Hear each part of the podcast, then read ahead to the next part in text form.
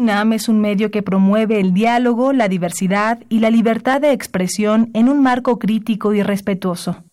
Los comentarios expresados a lo largo de su programación reflejan la opinión de quien los emite, mas no de la radiodifusora.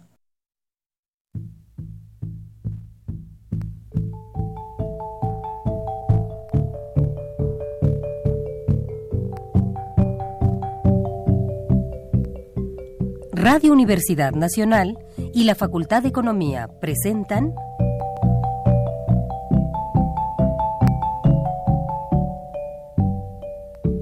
Los bienes terrenales.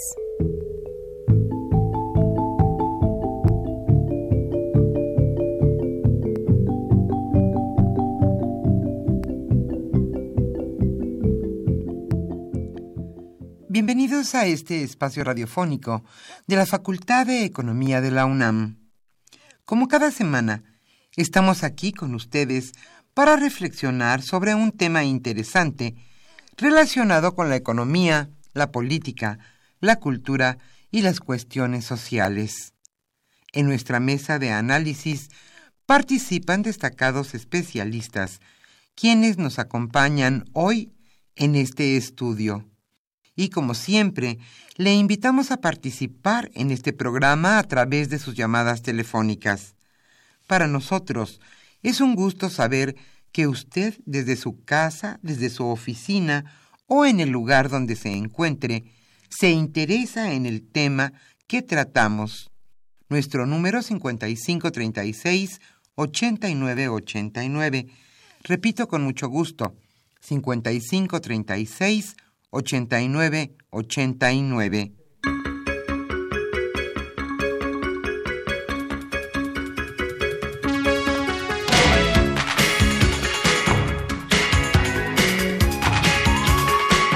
Estamos aquí con ustedes con mucho gusto, con mucho entusiasmo, para charlar hoy sobre los primeros 100 días de Andrés Manuel López Obrador. Hoy Carlos Javier Cabrera Adame charlará con Daniela García Pureco y Arturo Huerta González sobre estos primeros 100 días de Andrés Manuel López Obrador. Este viernes estamos con ustedes Socorro Montes en los controles técnicos y contestando con mucho gusto sus llamadas telefónicas Pedro Rosales, Luis Enrique Mota y Saúl Méndez. Yo soy Irma Espinosa, le invito a estar con nosotros los próximos 57 minutos y después, desde luego, continuar con la programación de Radio UNAM. Entonces, ese es nuestro tema. ¿Qué es López Obrador? Como siempre, le invitamos a participar en este programa. Hoy estaremos obsequiando el libro Mercados Abiertos y Pactos Sociales de David Ibarra. Y también, como siempre, nuestra sección sobre lo más destacado ocurrido durante la semana en materia económica.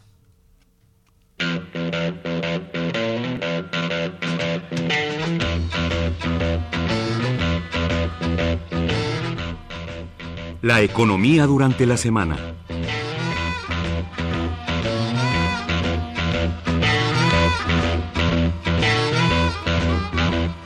El Banco de México señaló esta semana que se reduce la previsión de crecimiento.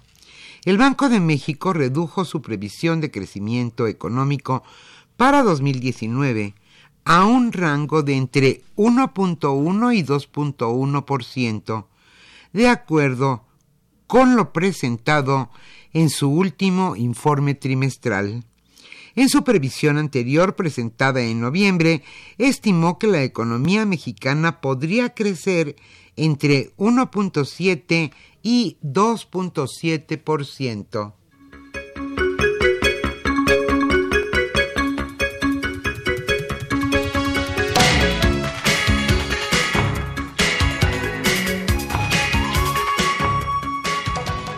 qué señaló el Banco de México acerca de la inflación? señaló que actualmente las previsiones de inflación para 2019 son de 3.9% frente al 4.8% observado en 2018. Alejandro Díaz de León, gobernador del Banco Central, explicó que los diversos emplazamientos a huelga y demandas de incrementos y bonos salariales en Matamoros, Tamaulipas, así como el incremento del salario mínimo a principio de año, pueden generar aumentos de precios.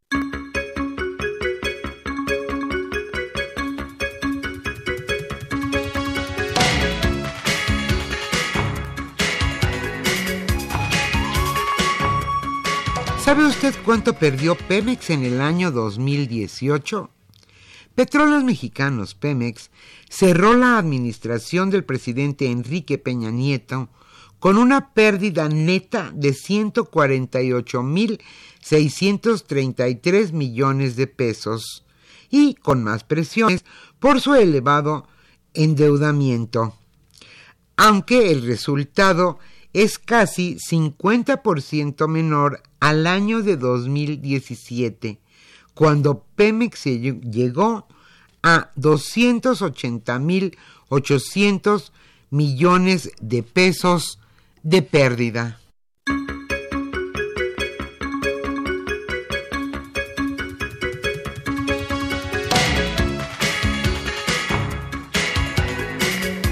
Sube 6.4% la inversión extranjera en México.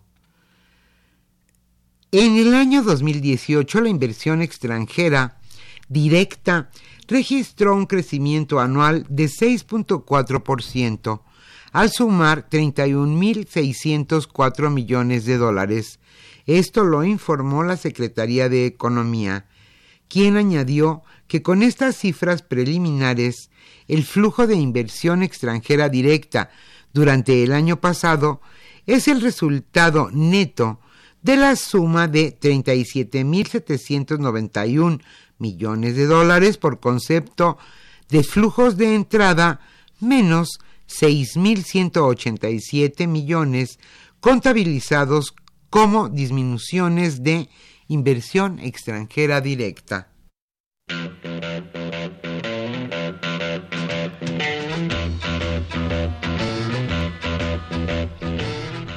El tema de hoy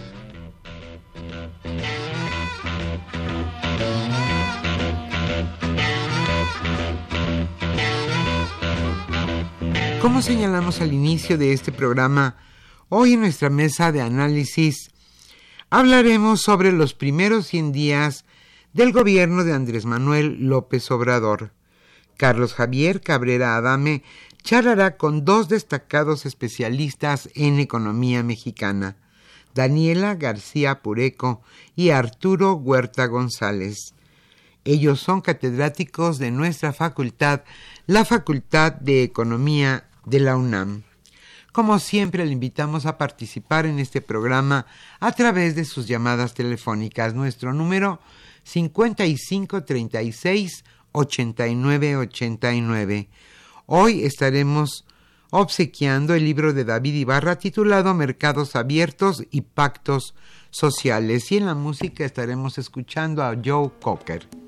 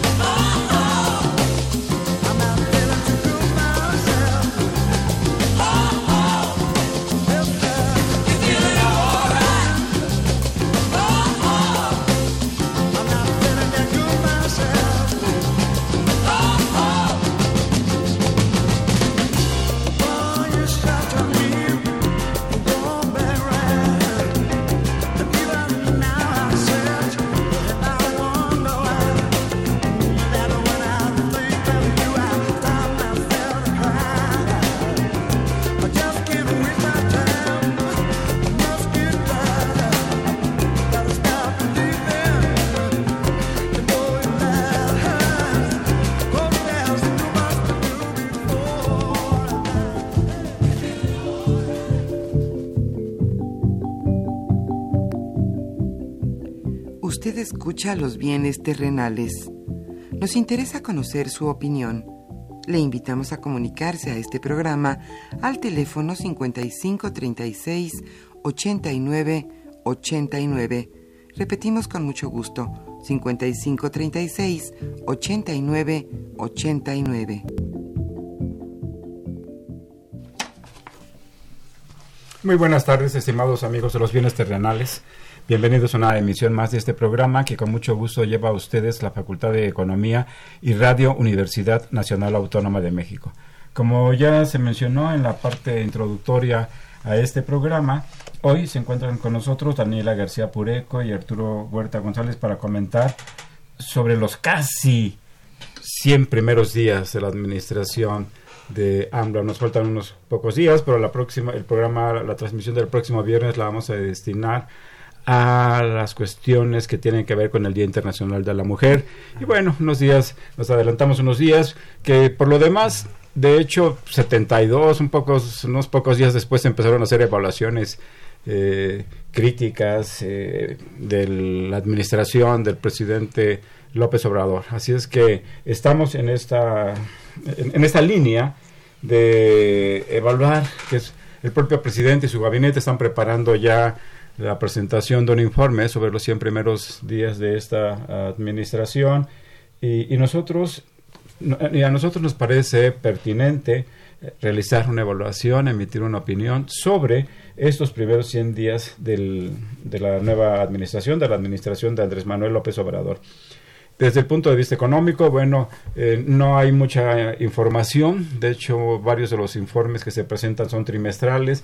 Acaba de presentarse el informe de, del Banco de México al cuarto trimestre del año pasado. Eh, aunque sí hay elementos también para, para hablar. Y bueno, este es el tema que nos ocupa y le voy a pedir al doctor Arturo Huerta González que nos haga favor de presentar, hacer una presentación global sobre su visión sobre estos 90, y, 90 días, 91 días de la administración de López Obrador. Por favor, Arturo. Eh, bien, eh, muchas gracias. Eh, la cuestión es de que estamos viendo de que las encuestas que se están realizando están aumentando la popularidad del presidente. y en estos tres meses que van de gobierno se ha centrado en el combate a la corrupción, eh, donde la gran mayoría de la gente, lógico, está por, por, esta, esta tarea. Y aunque hay quienes dicen que hay que ir más allá, o sea, que hay que juzgar a los expresidentes que se enriquecieron en, su mandato y a otros eh, funcionarios. Eh, este combate al huachicolero ha sido muy exitoso, o sea, originó problemas, finalmente todo se, se ha resuelto eh, está también la cuestión de, las reacciones eh, que, que, ha tenido por parte de los eh, empresarios gasolineros afectados, ¿no? que están involucrados. se ha dado información respecto de cómo el robo de hidrocarburos estaba desde las propias plataformas, barcos que no llegaban a las costas mexicanas, que sino se iban directamente a otros mercados. Entonces, eh, el nuevo gobierno está procediendo en, contra de esto y esto, repito, eh, la gente lo ha visto muy bien. Eh, están, se han venido anunciando los programas sociales que ya están instrumentándose. y bueno, como tú señalaste, Javier, aquí nuestra tarea como economistas es un poco ver eh, estos eh, tres primeros meses desde la perspectiva económica. Eh, el discurso del presidente ha sido este combate a la corrupción, él lo, centra como el combate al modelo neoliberal. Pero el modelo, este, o sea, desde mi perspectiva, la corrupción existe en todos los modelos económicos. y el modelo neoliberal es el libre mercado, que nos ha llevado a disminuir la participación del Estado en la actividad económica con las políticas de austeridad que han venido predominando y el problema es que esas políticas de austeridad siguen predominando en el actual gobierno. Eh, o sea, dentro del presupuesto aprobado por el Congreso, presentado por el gobierno, se va a gastar menos en términos reales en el 2019 en relación al 2018. Y eso significa seguir disminuyendo la participación del Estado en la actividad económica, seguir disminuyendo la demanda y de ahí la desaceleración de la actividad económica que el propio Banco de México reconoce en estos días. Eh, y están eh, todos eh, ajustando sus pronósticos a un menor crecimiento respecto al que se había fijado hace tres meses. entonces, dentro del, del neoliberalismo está la autonomía del Banco Central que se sigue respetando y el Banco Central está actuando en torno a su mandato constitucional que es reducir la inflación y lo hace a través de aumento de la tasa de interés y la alta tasa de interés con la cual está trabajando el Banco Central, pues te frena la actividad económica, tal como lo estamos viendo. Eh, el propio gobernador del Banco de México ah, dijo que las causas eh, de la desaceleración de la actividad económica uh, es en torno al desabasto de combustible que se dio, al bloqueo de las vías férreas en, en, Michoacán, los conflictos laborales en, Matamoros, eh, habla de la disminución también de la producción de petróleo y habla de una marcada atonía de la inversión. Pero ahí el gobernador del Banco de México no dice qué es lo que determina esta, está determinando esta atonía de la inversión. Y desde mi perspectiva, es la misma política monetaria de alta tasa de interés lo que está frenando la inversión y también es la misma política de austeridad fiscal, de contracción del gasto público, lo que está frenando la inversión. Es decir, la inversión busca la ganancia, ¿no? Entonces, si la ganancia está en función de qué? De que eh, crezca la demanda para crear ingresos suficientes para poder financiar la inversión. Y la alta tasa de interés te encarece la inversión y, eh, y, te disminuye el valor presente de los ingresos futuros. Entonces, por lo tanto, en una perspectiva de menor gasto vas a vender menos, entonces de ahí que no hay inversión por el encarecimiento de la misma como por la misma contracción del mercado interno, cosa que, repito, las propias autoridades del, Banco de México y de Hacienda no, no, reconocen, que es su propia política fiscal y monetaria las que están desacelerando la actividad económica. Y, el gobierno ha, hecho mucho énfasis en todos estos eh, tres primeros meses, esta cuestión de la Guardia Nacional, o sea, el combate a la delincuencia, eh, pero el problema es que detrás de la delincuencia están los problemas de desempleo, están los problemas de pobreza, eh, que no se resuelven con las políticas sociales, desde mi perspectiva. O sea, tú tienes que tener una política de empleo bien remunerada, política de empleo formal, eh, y eso pasa por eh, mayor incremento del gasto público, pasa por menores tasas de interés, justo para propiciar la, la, inversión y la generación de empleo, cosa que no se está dando. Gracias, Arturo. Eh, Daniela, bienvenida a este nuestro programa de la Facultad de Economía. Quisieras presentar una opinión general sobre cómo ves estos primeros 90 días, 91 días. Sí, muchas gracias. Pues definitivamente hay una forma distinta de hacer las cosas. desde el comienzo, este nuevo gobierno encabezado por Andrés Manuel se ha destacado por hacerla presentarse incluso con la propia gente, de una forma mucho más cercana. Y el que de las conferencias matutinas intentando explicar decisiones de gobierno que no hacían otros, eh, pues sí, otros sexenios, en otros sexenios es una muestra de, digamos, por lo menos en la forma de intentarlo hacer distinto. Yo creo que el primer gran reto que tuvo este nuevo gobierno fue el presupuesto porque ahí definitivamente se iba a delinear la política económica que se va a emprender por lo menos en este primer año. Eh, el presupuesto en términos de ingreso es sin mayores sorpresas muy similar al de gobiernos anteriores digamos muy prudente incluso los los mercados financieros eh, los sectores ortodoxos lo vieron con buenos ojos porque lo veían como un una ley de ingresos austera, tranquila, eh, bien. Sin embargo, por el lado de los egresos se intentó hacer una reingeniería. Ellos lo llamaron como una reingeniería del gasto.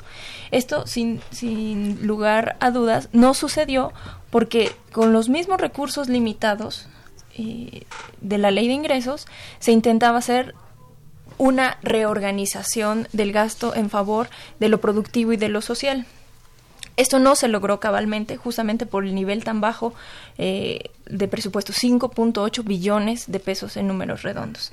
Pero sí destaca que, se, que esta orientación del gasto esté destinada al rescate de empresas productivas del Estado, específicamente la decisión de entrar en Pemex y CFE. Y por el lado de la política social, tener por lo menos tres programas estrella. El el de los adultos mayores, la pensión para el bienestar, el de los jóvenes construyendo el futuro, que es un poco unas becas para que sigan estudiando o para que se capaciten laboralmente, y el que es relacionado a lo que se sustituirá al seguro popular. Y en términos de presupuesto también tiene un gran descalabro al quitar recursos eh, a las estancias infantiles y a, las, eh, a los refugios para mujeres que sufren violencia. Esto le ha costado en términos políticos, me parece, al presidente. Sin embargo, como bien lo apunta el doctor, los niveles de popularidad y de aceptación son muy altos, históricamente altos para, para un nuevo presidente.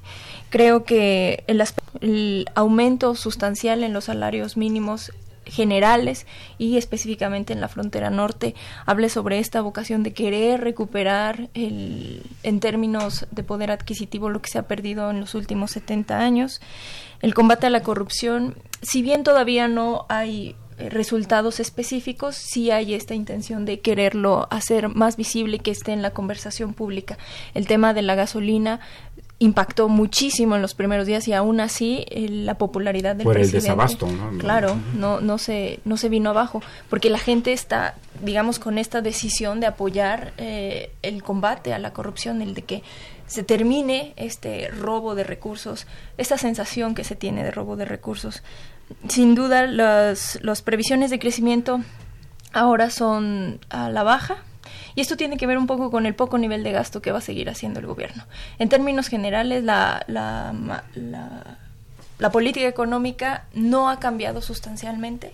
La macroeconomía eh, funciona igual que ha venido funcionando en los últimos eh, 30 años, pero digamos hay una intención de querer ir modificando paulatinamente las cosas. El presidente ha dicho que no hubo una reforma fiscal intensa, que no va a haber en los próximos tres años. Y que no va a haber en los próximos tres años, digamos, cumpliendo esta promesa de campaña de no, no más impuestos, no creación de impuestos, no, no incremento de tasas, pero sin duda es un punto fundamental para poder impulsar toda esta agenda de política social, de política productiva, de impulso a la, a la industrialización y el campo que tiene, porque si no, digamos, solo se va a quedar en buenas intenciones y veríamos hasta qué punto le alcanza con su nivel de popularidad para con lo poco que se tiene seguir haciendo un poco lo mismo, reorganizándolo, reorganizándolo nada más. Eh, yo comparto lo que ustedes han, lo que se ha señalado, que es algo más o menos visible, en torno a la confianza y a la popularidad que está teniendo el presidente López Obrador. Creo que esto es resultado también de una situación de hartazgo de la ciudadanía mexicana de situación, de, una, de arrastrar una situación de estancamiento económico por lustros y, quizá también por eh, décadas. Entonces hay una percepción, me parece, en la sociedad mexicana, como ya dije, de hartazgo y, y que ve, observa con muy buenos ojos esta sacudida que se está dando pues quizá más a la sociedad mexicana que a la economía, porque como ustedes han enseñado claramente, pues está siguiendo una ruta pues eh, en términos de política económica, en términos macroeconómicos, similar a la que se había aplicado en administraciones anteriores. Para ilustrar simplemente de una manera muy rápida el tema de la percepción que se tiene actualmente, el día de ayer se presentó se presentaron los indicadores de bienestar autorreportado de la población urbana presentado por el Instituto Nacional de Geografía y Estadística y resulta que el nivel de satisfacción con la vida nacional eh, que, se para el mes de enero de 2019 es la más alta desde que se tiene registro en este indicador. Es decir, desde 2014, esto nos da una idea este, de, cuál es la sensación, porque ojalá se traduzca en, un, en el bienestar material de las personas, pero por lo pronto en la percepción eh, hay, es muy alto. Es, este eh, este reporte de bienestar autorreportado, valga la redundancia, se compone de varios indicadores y hay variaciones, pero el promedio nos da, como ya dije, eh, el nivel más alto de satisfacción en los últimos, este, desde que se creó eh, este indicador. Por otra parte, también recientemente, el mes pasado, el 6 de febrero, eh, se publicó el índice de confianza del consumidor y los datos son muy altos, dan cuenta de un nivel de confianza entre los consumidores muy elevados. Eh, llama simplemente para destacar uno de los cinco indicadores que componen este indicador, que tiene que ver con la, con la percepción que se tiene de la situación económica del país dentro de 12 meses, y ese tuvo un incremento prácticamente de 50%.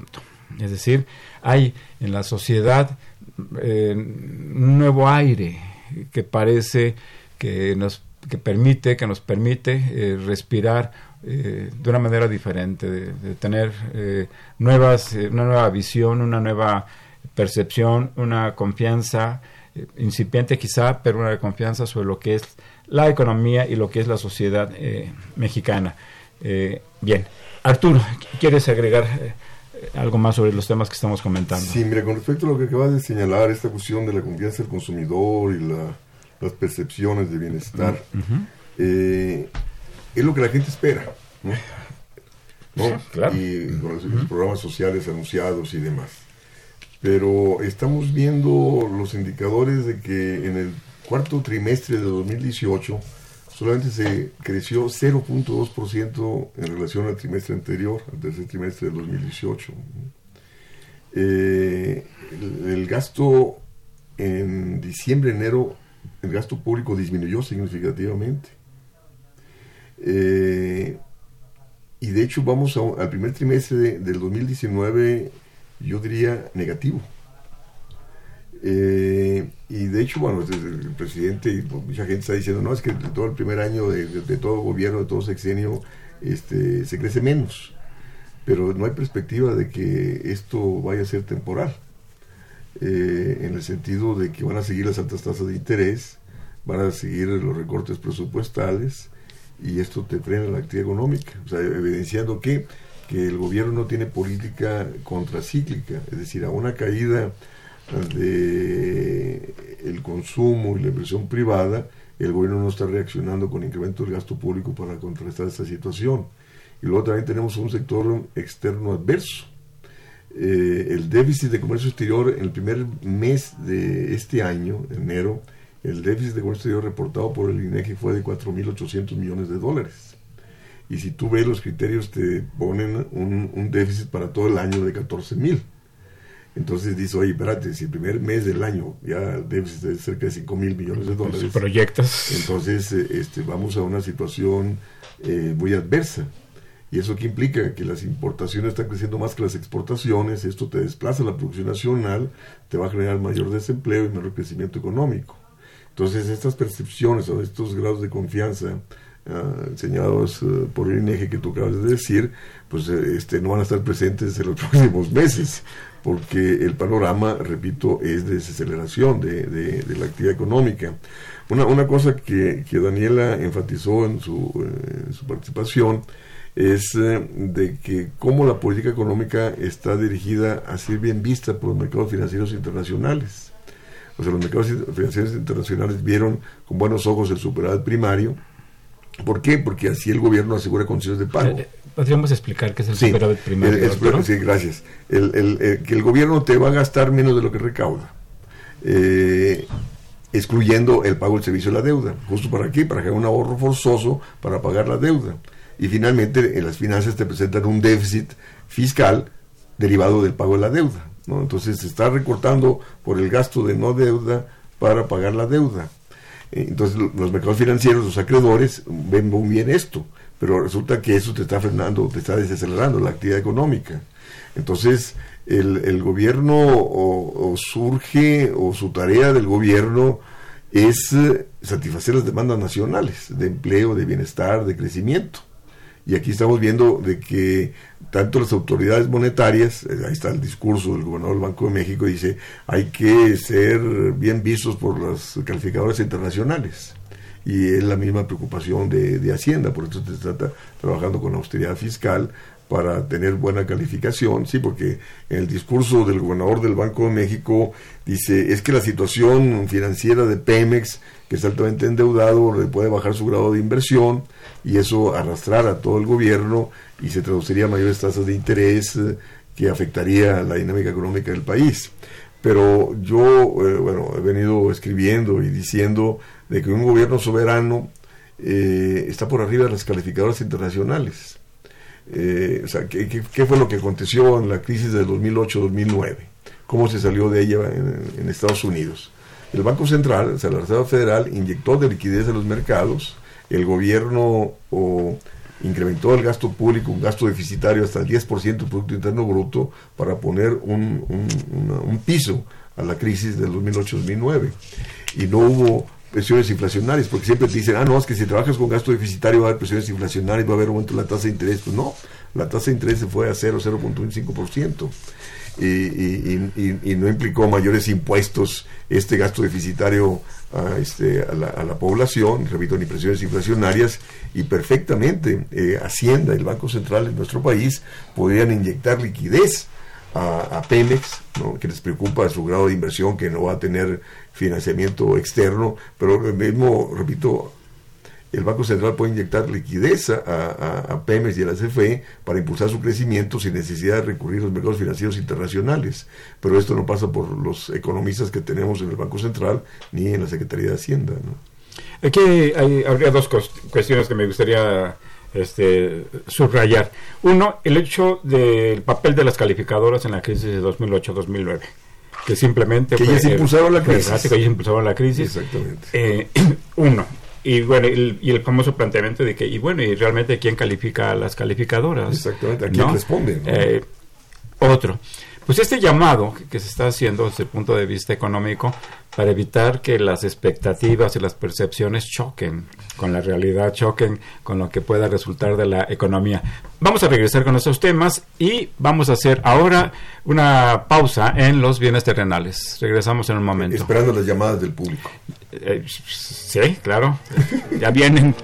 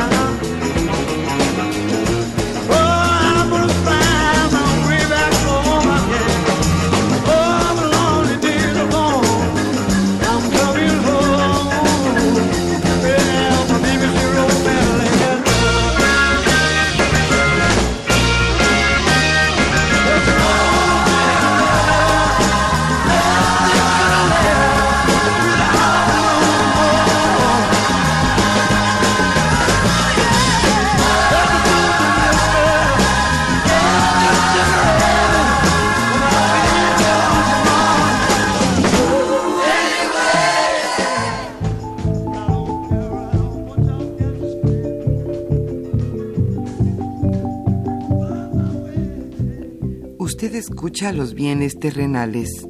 Nos interesa conocer su opinión. Le invitamos a comunicarse a este programa al teléfono 5536 89 89. Repetimos con mucho gusto, 5536 89 89. Se encuentran en esta mesa de análisis y de trabajo Daniela García Pureco y Arturo Huerta González junto con su servidor Carlos Javier Cabrera Adame para hacer comentarios, para revisar y muy presentuosamente hacer una evaluación de los primeros 100 días de gobierno del presidente López Obrador. Eh, decíamos, antes de irnos a la, a la pausa, que pues sería prudente evitar una confrontación, un, choque entre las expectativas, las percepciones y lo que podemos esperar en la economía. Eh, el presidente defiende, dice que habrá una tasa de crecimiento de 4%, probablemente a partir de la segunda mitad de su administración. Hay un debate, un debate acerca de cuánto puede ser, cuánto se puede esperar de crecimiento en el primer año. Ya Arturo adelantaba que tradicionalmente en los primeros años de gobierno disminuye la tasa de crecimiento por los ajustes, por el retraso en las, en las inversiones, en las decisiones de inversión, etcétera. Eh, Daniela, ¿qué, ¿tú cómo verías? ¿Tú qué sugerirías para evitar este choque entre, eh, entre las percepciones y lo que nos puede preparar la realidad económica? Pues yo diría que hay que... Es muy poco el tiempo que en realidad este nuevo gobierno tiene. Lo que se está esperando es que conforme avance y empiecen a bajar los recursos, digamos, la economía se pueda ir dinamizando digamos, contando todas estas limitaciones. Lo que incluso los criterios generales de política económica para este año señalan es que la economía va a estar impulsada por el crecimiento, el consumo interno y las exportaciones. Y a lo que está apelando este gobierno es a través de los programas sociales que este consumo vigorice eh, y, las remesas, ¿no? Y las remesas, sí. 33 mil millones de dólares de remesas es mucho dinero. estamos en, niveles históricos también. y es un poco comprensible porque de los hay tres programas estrella, pero en realidad hay cerca de 100 programas sociales con reglas de operación que van a bajar recursos al conjunto de la población de distintas en distintos sectores. Y estas reglas de operación acaban de salir el día de ayer. Ayer fue la fecha límite para que hubiera los lineamientos y por tanto saber cómo los beneficiarios pueden acceder a este a estos recursos. Lo que se está esperando es que a partir del mes de marzo el dinero empiece a fluir en la economía y empiece a, vigorizar el, la, la, la actividad interiormente. Habría que esperar un poco, pero sí estando conscientes que las el 4% es muy difícil porque traemos atrasos productivos. Ni siquiera en la segunda parte de la administración. Sí, no creo. Tendría que esto estar impulsado por el lado del gasto y previamente por unos ingresos, una reforma fiscal progresiva, profunda. ¿Tú crees que se rompa el encanto? es difícil porque la gente en la, en la calle lo, lo apoya mucho digamos, el, el, el, encanto se ha venido un poco quebrantando con lo de las estancias infantiles y, y los refugios para mujeres porque toca un tema muy sensible. El apoyo a, la, a, los proyectos que buscan la igualdad de género, que son un anexo fundamental en el presupuesto de egresos de la Federación y es transversal, cuyo presupuesto no puede verse reducido por ley y en este caso se ha venido haciendo y toca un tema muy sensible porque son mujeres, mujeres fundamentalmente en situación de pobreza, que no tienen redes sociales de apoyo y se caen en estos discursos facilones donde pues que lo cuide el abuelito. Pues, le damos dinero. cuando no, cuando en realidad el tema va más allá, el dar dinero cae en ese asistencialismo que tanto le han criticado. El que el Estado asuma la responsabilidad de llevar las guarderías infantiles o los refugios para mujeres es que el Estado garantice y dote de todos esos recursos de seguridad, de alimentación, de cuidado, de educación integral a los niños y a las mujeres que han sido víctimas de violencia. Es más allá de dar dinero.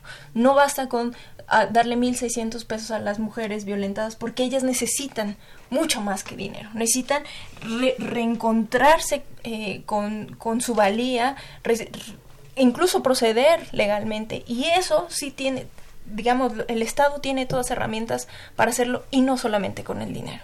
Y no caigamos en este discurso, pues fácil, barato, de que los abuelitos cuiden a los nietos porque ya lo hacen. El que ya sea así no significa que está bien hecho. Si en realidad aspiramos a tener un Estado benefactor o social de derecho, deberíamos de estar pensando más allá de solamente, pues es que hay corrupción y hay que darle el dinero directamente a los beneficiarios. Y una mejor ciudadanía para el futuro, porque esos niños que pueden ir a las estancias, a las guarderías en este momento, pues son el futuro de, esta sociedad y de este país. Arturo, tú ya señalabas algunos elementos en torno a por qué no se ha crecido eh, y cuáles son los lastres que tiene este gobierno. ¿Qué hacer? ¿Qué, se podría, ¿En dónde habría que actuar para plantearlo de este modo, evitar este choque entre percepción, eh, positiva, favorable y, y, una economía estancada que no resuelve, que no, que no satisface las expectativas creadas. Mira, la apuesta del gobierno es, como ya señalaba Daniela, en esta reestructuración del gasto, donde está priorizando eh, los sectores estratégicos, PEMES, la CFE, el tren Maya, este, el transísmico, eh, junto con los programas sociales, eh, reactivar la economía. La cuestión es que en el 2019 se va a gastar menos en términos reales que en 2018. Entonces, al gastar menos, estás contrayendo demanda, estás contrayendo eh, la actividad económica. Entonces, la apuesta de ellos es que esta reestructuración eh, te vaya a generar efectos multiplicadores internos para reactivar la economía. En el caso del tren Maya, eh, pues, todavía ni empieza, o sea, todavía ni, ni, están en licitaciones al respecto y demás. Y eso va a ser inversiones de 3, 4 años. Entonces esto va a generar efectos multiplicadores eh, en el mediano plazo y no en el corto plazo. Y luego, los programas sociales, sí, o sea, te va a, a incrementar consumo, pero en un contexto donde tenemos rezago productivo, rezago industrial, rezago agrícola, pues te va a repercutir mayores importaciones o en presiones sobre precios. O sea, tú tienes que acompañar el incremento salarial y, todo este programa social a la tercera edad, a los jóvenes eh, del futuro y demás, con políticas agrícolas, con políticas eh, industriales, apoyar la producción de, granos básicos. ¿Y cómo vas a impulsar el sector agrícola y el sector industrial con esas altas tasas de interés que, te está estableciendo el Banco Central? Eh, y aparte del desarrollo agrícola e industrial requiere política de subsidios o sea, una política fiscal encaminada a impulsar la, la esfera productiva, y eso no, no está presente. Eh, entonces, eh, no, no se va a dar.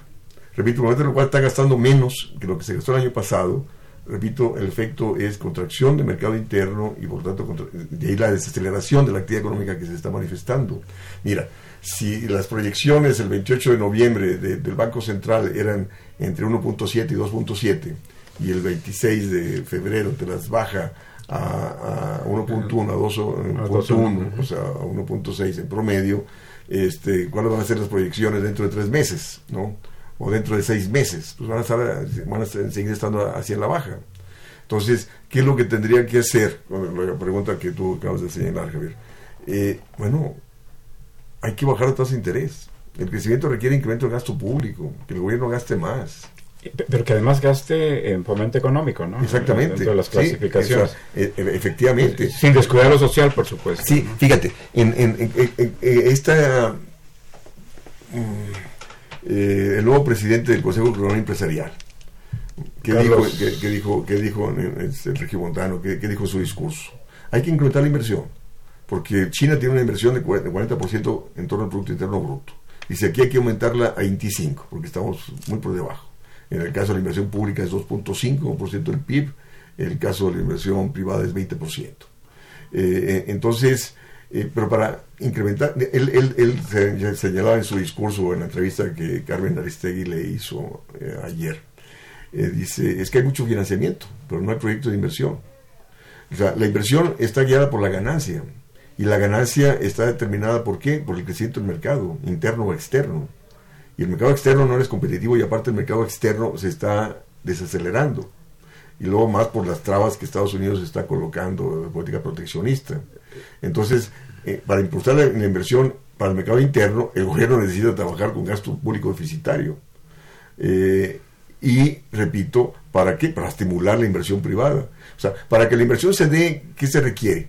Que la tasa de ganancia sea mayor que el costo de la deuda, que la tasa de interés. ¿A qué tasa de interés te presta la banca? Te presta al 15, al 20%. Mm, entonces, entonces en, un contexto donde se está desacelerando la actividad económica, pues cómo vas a configurar ganancias arriba del 10 o el 15 o 20% para pagar esa tasa de interés. Lo que es imprescindible es que el gobierno aumente el gasto en inversión física y productiva y, en infraestructura en general. Eh, el mismo presidente del Consejo Comunal Empresarial decía, México es el principal país exportador de televisores en el mundo, pero el valor agregado nacional es 8%. Dice, se abre toda una perspectiva de crecer vía mayor valor agregado, o sea, mayor este, encadenamiento este, eh, productivo, ¿sí? Pero resulta que el gobierno te está invirtiendo 0.5% del PIB en ciencia y tecnología. Entonces, ¿cómo vas a aumentar las cadenas de valor si no estás impulsando eh, eh, tecnología internamente? Ahí está, estos son los temas. si les parece, vamos a ceder la palabra a nuestros radioescuchas. don Jesús Ríos, le enviamos un cordial saludo. Él habla de la delegación Miguel Hidalgo. Plantea, antes de que sea antes de que sea presentado el Plan Nacional de Desarrollo, el Plan Nacional de Desarrollo, y a la vista de las primeras decisiones en materia económica por parte del gobierno, ¿cómo se puede definir bajo la teoría económica a este eh, gobierno? Si les parece, leo otras dos. Eh, Josefina Cruz, un saludo muy afectuoso, doña Josefina. Ella habla de desde Whisky Lucan. Dice, ha habido buenas cosas en estos 100 días, pero falta por hacer cómo va a crecer la economía eh, si el presupuesto es el mismo. Son algunos de los temas que estamos comentando. Fernando López Leiva eh, habla de Naucalpan, él es profesor, muchas gracias. Dice, en las plazas públicas AMLO habla eh, pestes del neoliberalismo, pero en los hechos su gobierno sigue el mismo camino. Bueno, tenemos tres comentarios en nuestro red. ¿Escuchas alguna reacción?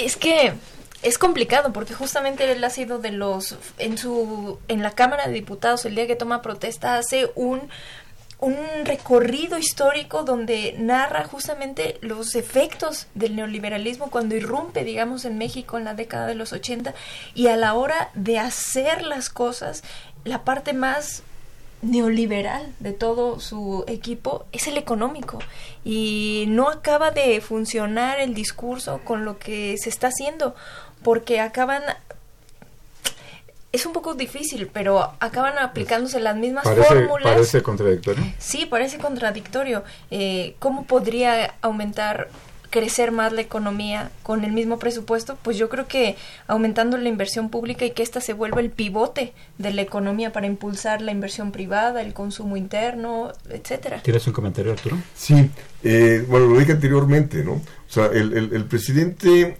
en, reitera en sus discursos el combate a la corrupción como si fuera un combate al modelo neoliberal.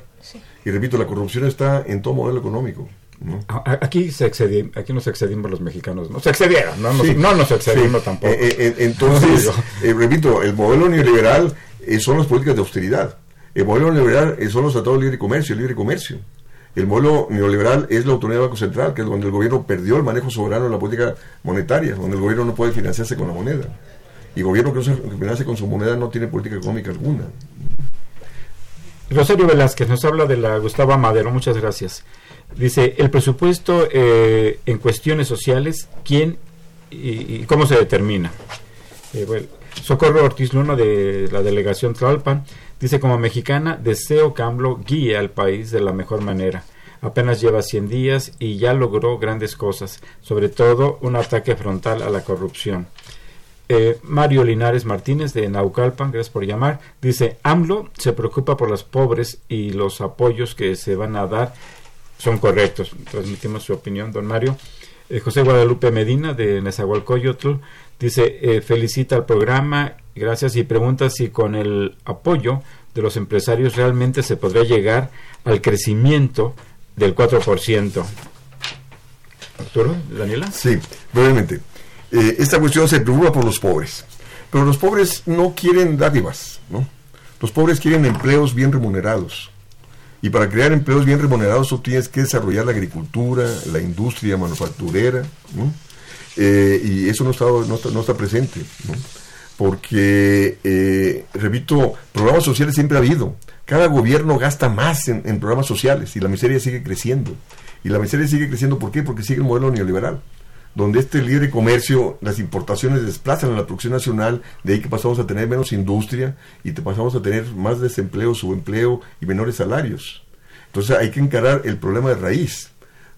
Entonces el problema de raíz implica que pues retomar el desarrollo industrial, retomar el desarrollo agrícola para crear empleos productivos bien remunerados y así encarar la pobreza.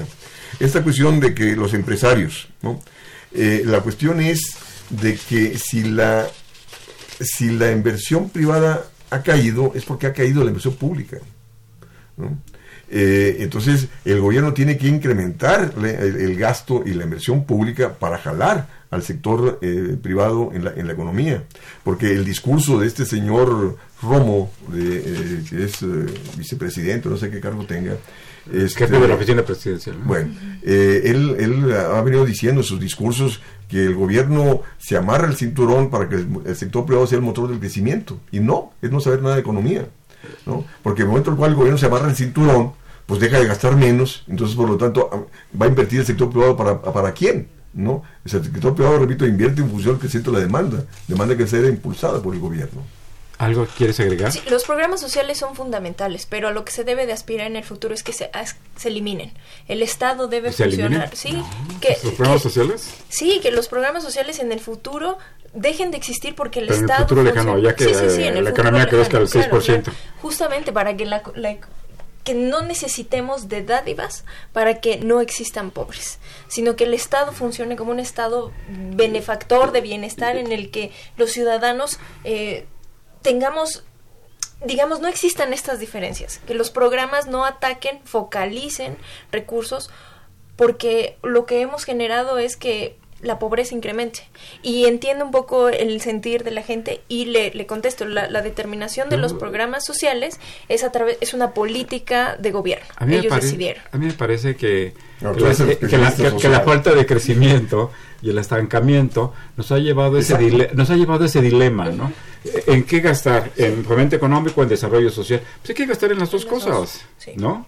Eh, hay estudios serios eh, muestran que sin los programas sociales, con todo y lo ineficaces que son, si no existieran la gente viviría peor. Y por otro lado, lo que está muy claro es que no hay crecimiento económico por la baja inversión pública, por la baja inversión estatal, que no eh, impulsa, que no, no crea un circuito virtuoso con eh, la inversión privada. Pero es mi punto de vista. Este, Rosario Velázquez, creo que es un añadido, doña Rosario, pero aquí va. Saber a quién va a representar el actual quién va a representar al actual presidente y reflexiona si es que apoya a la población en general y en qué medida. Margarita Torres de Cuautitlán, gracias por llamar. Felicita el programa, muchas gracias. Y al equipo que aquí eh, trabaja, muchas gracias por su llamado. Arturo Báez Hernández de la Benito Juárez también eh, envía saludos a quienes están en esta mesa. Eh,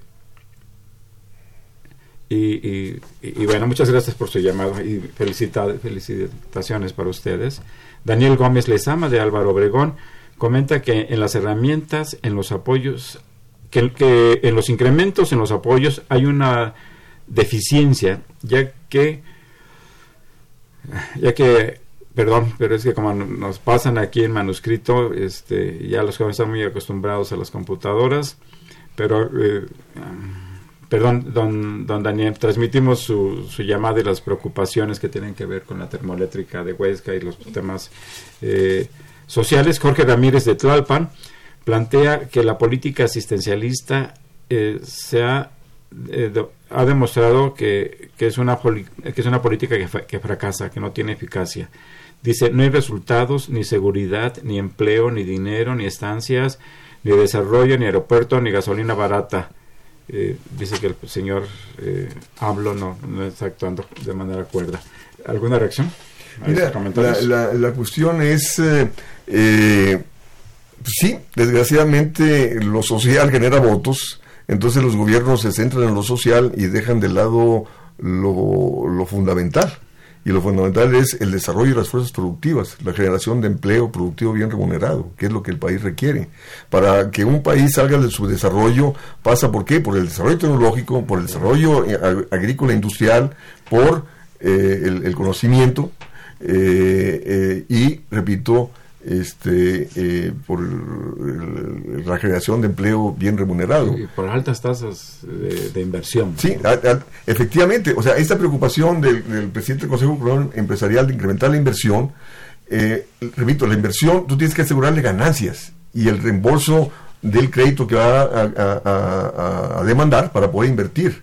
Entonces la ganancia tiene que estar, repito, vuelvo a insistir, por arriba de la tasa de interés. En un contexto de aumento de tasa de interés y en un contexto donde no se está incrementando el gasto, pues nadie va a invertir. Entonces vamos a seguir, vamos al estancamiento. Estamos, eh, Estamos. creciendo al 2.4% desde el 82 a la fecha. Entonces de ahí el porqué, la miseria y la delincuencia que se vive a lo largo y ancho del país. Entonces, esto no se va a resolver. Ah, hubo un funcionario que dijo, no, en dos años vamos a terminar con la delincuencia en absoluto. Mientras siga habiendo pobres, mientras siga habiendo desempleo, bajos salarios, la delincuencia va a seguir porque la gente tiene que sobrevivir de una u otra forma. ¿Quieres agregar algo? La pregunta de una radio escucha de AMLO a quién representa. El presidente representa a todos los mexicanos y en esa medida todos debemos de exigir, de pedir, de ver con, con ojos críticos el actuar y dar tiempo. Yo estoy consciente que las perspectivas ahora no son muy alentadoras, pero por lo menos la intención está y la forma en que se ha presentado eh, el hacer política ha se ha modificado. Entonces yo estoy en, en, pro de que demos un poco de tiempo, que evidentemente sigamos con una visión crítica el actuar económico del nuevo gobierno, pero el presidente nos representa a todos y en esa medida todos tenemos que exigir. Nos quedan ya unos cuantos minutos, tengo que leer unas. brevemente, brevemente. Mira, eh, eh, estamos en una situación tal que debe haber debate nacional. para que el presidente escuche diferentes eh, puntos de vista y no los que ha venido escuchando con el equipo económico que tiene. Así es, porque hay también voces muy críticas, sistemáticamente críticas, critican hasta, hasta el tipo de corbata que trae el presidente, ¿no? Pero en efecto debe haber un debate debe, fundado, sustentado sobre los grandes problemas del país, sobre las perspectivas eh, económicas en un terreno pues, respetuoso y de inteligencia y no de resentimientos. Pareciera que hay un sector ahí con, con una crítica muy, muy pareciera basada en prejuicios. Agustín Narváez González de Coajimalpa, gracias por llamar. Pregunta, ¿qué tanto avanzará o retrocederá la economía mexicana a raíz de las ideas y planes señaladas por López Obrador? Adrián Bautista, eh, de la Magdalena Contreras, eh, plantea, eh, ¿cuántos de ustedes han mejorado su poder adquisitivo en estos 100 días de gobierno de AMLO? ¿Se votaron por un cambio? ¿Han visto algún cambio personal, económico o social? Javier Guerra, de la Benito Juárez, nos llama desde ahí. Muchas gracias.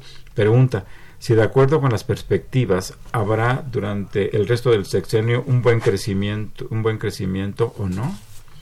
Eh, Rodolfo Salgado de Naucalpan eh, plantea la programación es excelente. Sería importante que la audiencia fuera mayor para que se pudiera eh, entender la actualidad del país. Muchas gracias. Eso procuramos que vamos a decir al director de UNAM que nos la, la, señal. Carmen Muñoz de Coyoacán, gracias por llamar. Dice, es prioridad, prioridad hacer cambios y la economía es un tema básico, al igual que lo ha sido para atender eh, en gobiernos anteriores las demandas, las demandas exteriores y de otros países. También quiere saber qué pasará con las personas que no encajan en los programas existentes, que es interesante, eh, por, ya sea por ser mayores, pero no tanto para ingresar a los, eh, a los programas adultos mayores, que eh, pasa con el porcentaje desfavorecido que no encaja en, los programas sociales, los, programas, los problemas de exclusión ¿no? de los propios programas. el licenciado Avilés, gracias por llamar, dice, ¿hasta cuándo se va a desvincular la inflación con los salarios mínimos?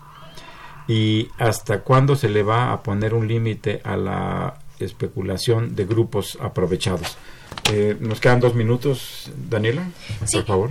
Creo que para que la economía, ¿eh? sí, la economía crezca, indudablemente se tiene que privilegiar como objetivo el acelerar la, la el, el, crecimiento económico a niveles mínimos de 4% anual privilegiando sobre todo la inversión pública para que funcione como pivote impulsando una reforma fiscal progresista, una reforma laboral progresista, eh, de, ciencia y tecnología, y buscando establecer un estado de bienestar en el que todos los mexicanos puedan mejorar sus condiciones de existencia. Gracias. Eh, Arturo. Bueno, primero agradecer a todos los redescuchas por sus preguntas. Se ve la inteligencia y la preocupación eh, que compartimos. Eh, esta última pregunta de la necesidad de, limitar a la especulación. Efectivamente, las políticas económicas neoliberales han actuado a favor del sector financiero, justo en el sentido de generarle ganancias para que no especule. Pero resulta que se ha, favorecido, se ha favorecido al sector financiero, o sea, la banca gana lo que quiere, las eh, eh, estas eh, este, empresas que manejan los fondos de pensión ganan lo que quieren y los trabajadores no. Entonces, el gobierno debe de cambiar la política económica, poner el centro, el pleno empleo, el sector agrícola e industrial, el crecimiento económico y no el sector, y subordinar al sector financiero en favor del crecimiento económico y del empleo. Entonces, esto pasa, ¿por qué? Porque la gente tiene que manifestarse en las calles, demandando cambio de rumbo en lo económico. Bueno, ahí están. Muchas gracias al doctor Arturo Huerta González por haber estado aquí en este nuestro programa de la Facultad de Economía. A la maestra Daniela García Pureco, también muchas gracias por estar aquí, igual en nuestro programa de la Facultad de Economía. A ustedes muchas gracias por escucharnos. Muchas gracias también por llamarnos. Eh, les recuerdo que Los Bienes Terrenales es un programa de la Facultad de Economía y de Radio Universidad Nacional Autónoma de México. Que tengan excelente fin de semana. Buenas tardes. Radio Universidad Nacional y la Facultad de Economía presentaron Los bienes terrenales